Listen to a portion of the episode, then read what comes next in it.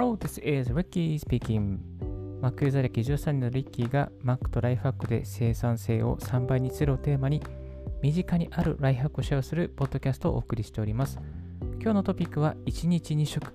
朝食抜きの生活を10ヶ月続けて変わった3つのことということでお送りしてまいりたいと思います。はい、皆さん、朝食抜きしようかな、しないかなと悩んでいる方もいらっしゃったり、1日2食にしようと思うんだけど、どの食事を抜こうかと悩んでいる方もいらっしゃるのではないのでしょうか。えっと、人間はそもそも1日1食だったというですね、あの生活スタイルと聞いておりますけども、現代になって1日3食、もう本当に強制的に3食食べさせられてるっていうようなこともですね、あの言われることもありますけれども、1日3食から2食にすると劇的に苦しいというよりかはあの結構こう続けられるっていうことが分かりました。で、3食にしてみてですね、まずあの3食どれをあの3食のうち1食どれを抜こうかなっていろいろ悩んだんですけども、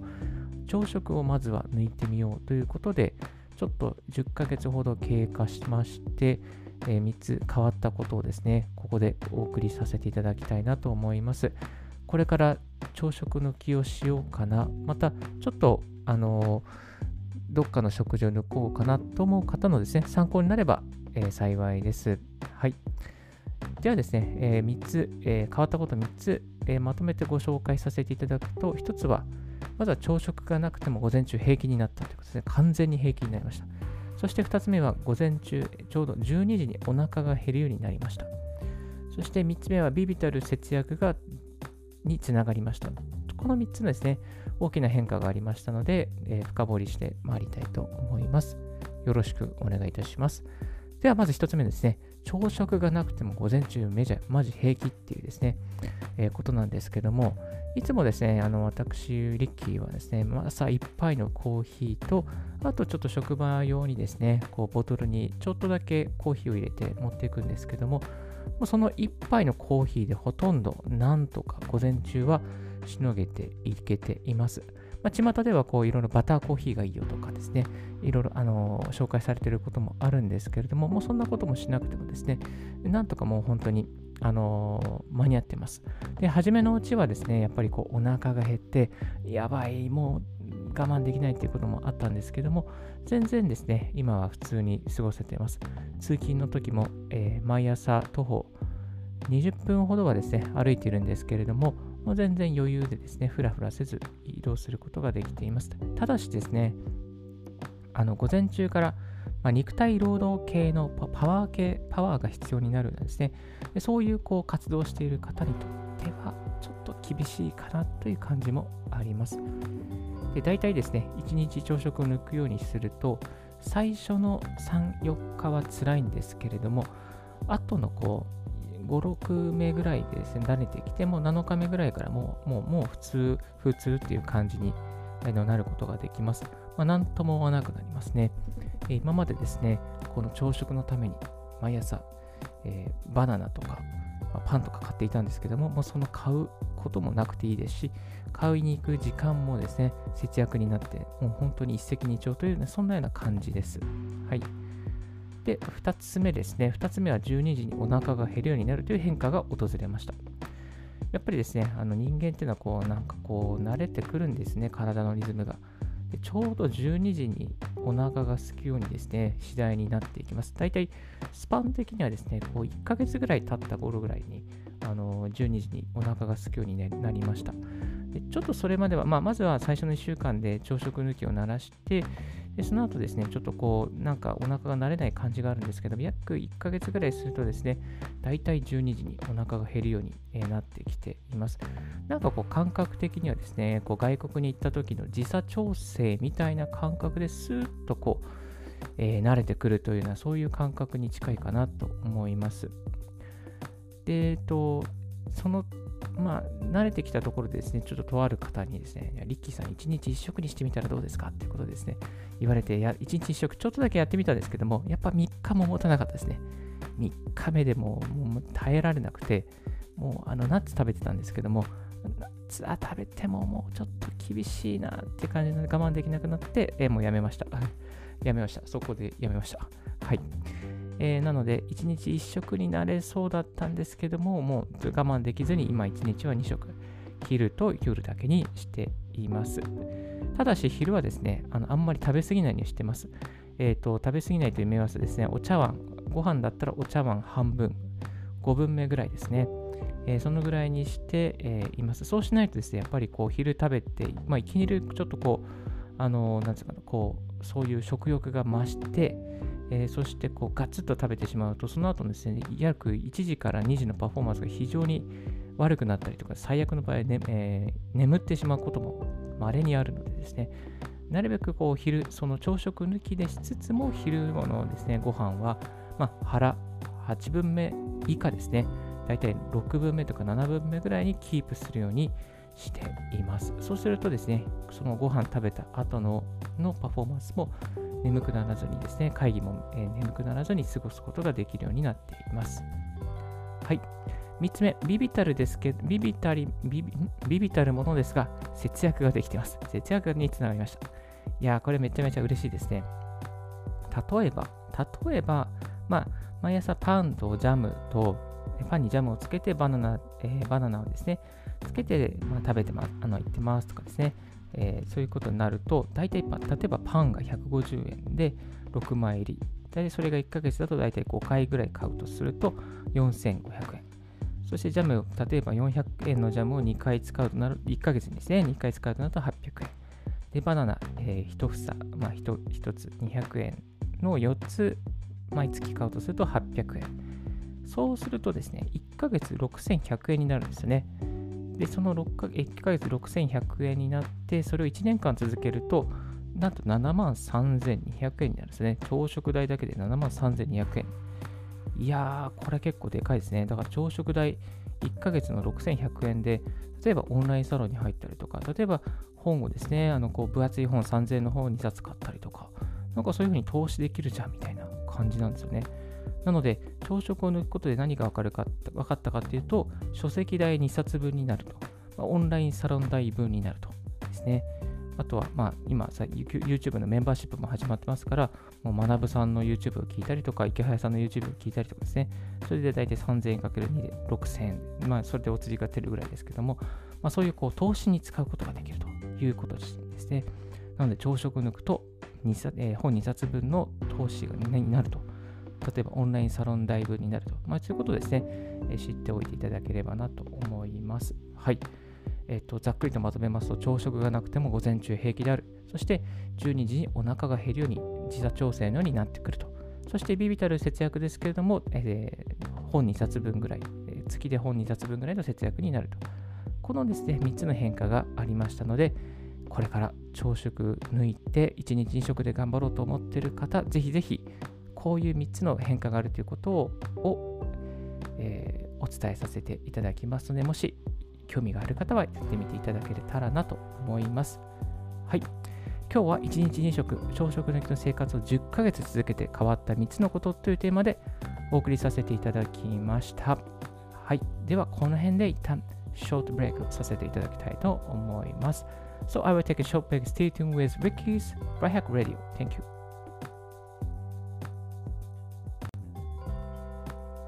Thank you very much for tuning in Ricky's Right Hack Radio on this podcast. 皆様、こんにちは。おはようございます。こんばんは。ということでですね、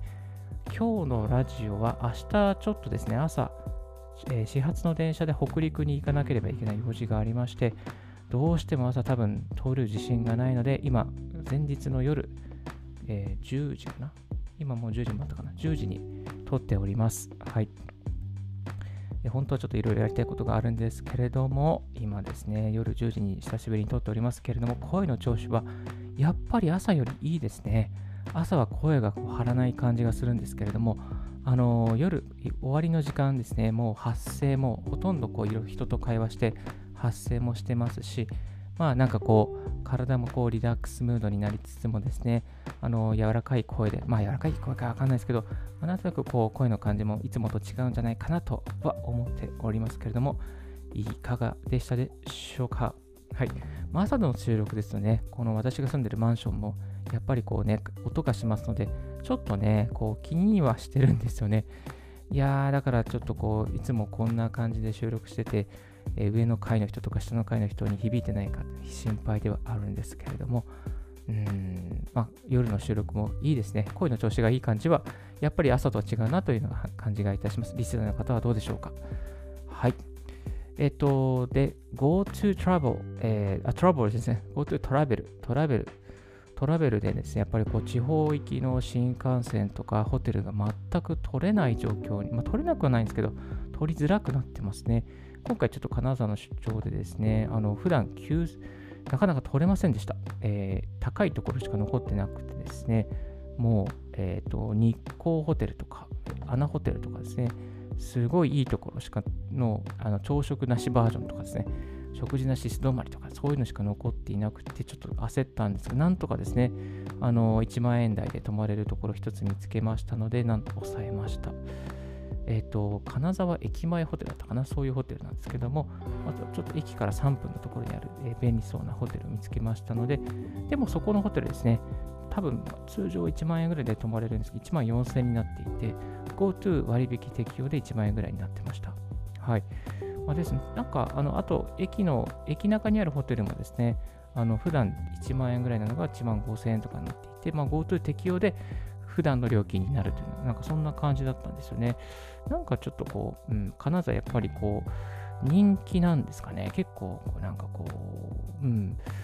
人いっぱいいそういそうだなって、明日いっぱいいそうだなちょっと怖い感じもあるんですけども、えっと、今日ですね、あの金沢に、えー、出張した人の人の情報によると、あの白鷹号、まあ、もうすでに輝き号は満席、まあ、ちょっとその方、急に出張になったんで、あの予約が取れなかったんですけど、輝き号はもうすでに満席で、そして白鷹号も自由席は満席だったということでしたね。まあ、結構移動する人が多かったんでしょうね。だから、うん、新幹線、あのこの前、秋田に行った時は、あの新幹線、仮の新幹線ももうガラガラだったんですけど、行きの飛行機はもう満席でしたね。ほぼ満席でした。はい。まあ、GoTo の影響で、飛行機は結構潤ってるのか。うん、なんかそんな感じがいたしますね。新幹線は、あの、時によるかなという感じですね。うん。そして、えっと、先ほどニュースでもですね、えー、GoTo Travel、えー、感染拡大地域で一時停止を検討しているというふうに首相の発表があったそうですね。多分北海道とかだと思うんですけども、えー、拡大、ちょっと一時停止になる可能性が今はありあるという形になってまいりました。この日経ですね、日経のメール、メール登録してるんですけど、日経のあのニュース速報は割といいですよね。まあ、こういう時にですね、いろいろこうニュースで最新情報が来たりとかしますので、まあ、日経新聞のニュースおすすめではございます。はい。そして改めまして、このアプリ、えー、リッキーのライフハックラジオですね。えっ、ー、と、ポッドキャストで約、あ、再生回数が2900回をやっと超えました。ね。まだまだ少ないですけども、2900回をやっと超えました。推計オーディエンスは今のところ35人。うん、ありがたい限りです。ありがたい。毎日聞いてくださってる方、本当にありがとうございます。車で聞いたりとかですね、電車の中で聞いてくださってる方、本当にありがとうございます。えー、ライフハックを中心にお送りしておりますけども、時に習慣化、時に英語学習、時にタイ語学習、時にマーク関連情報と、もうトピックが揺れまくってますけども、毎日、毎日更新しておりますので、えー、ぜひぜひ、えー、高評価、また Apple Podcast でお聞きの方はですね、星のマークをですね、ちょんと残しておいていただけると大変励みになりますので、ありがたいです。はい、こんな感じでお送りしてますけども、今日はポッドキャストのチャートの方ちょっと200位から外れてしまったので、えー、ランキングに載っていないんですけども、えー、このチャータブル、えー、アメリカのサイトなんですけどね、チャータブルってですね、ポッドキャストのランキングのサイトがありまして、チャータブルに自分のポッドキャストを登録しておくと、どのぐらいのランキングに入っているのかっていうのをですね、わかるようになっております。チャータブルでですね、今日見ますと、246位、おー、おっとっとっと、今日昨日より87位下がってる。結構変動がありますね。えー、なので、なんとか200 200以内にですね、入ることができると、この Apple Podcast のうんとランキングのですね、表示の中にも入っていけるので、まあね、なんとかこう、やったって感じなんですけど、246位だと、ここには出ないんですよね。Apple Podcast に出なくなってます。なんとか。入れるように皆さんの応援をよろしくお願いいたします。はい。あとは、あとは何だったっけな。あとは何だったっけな。あとは、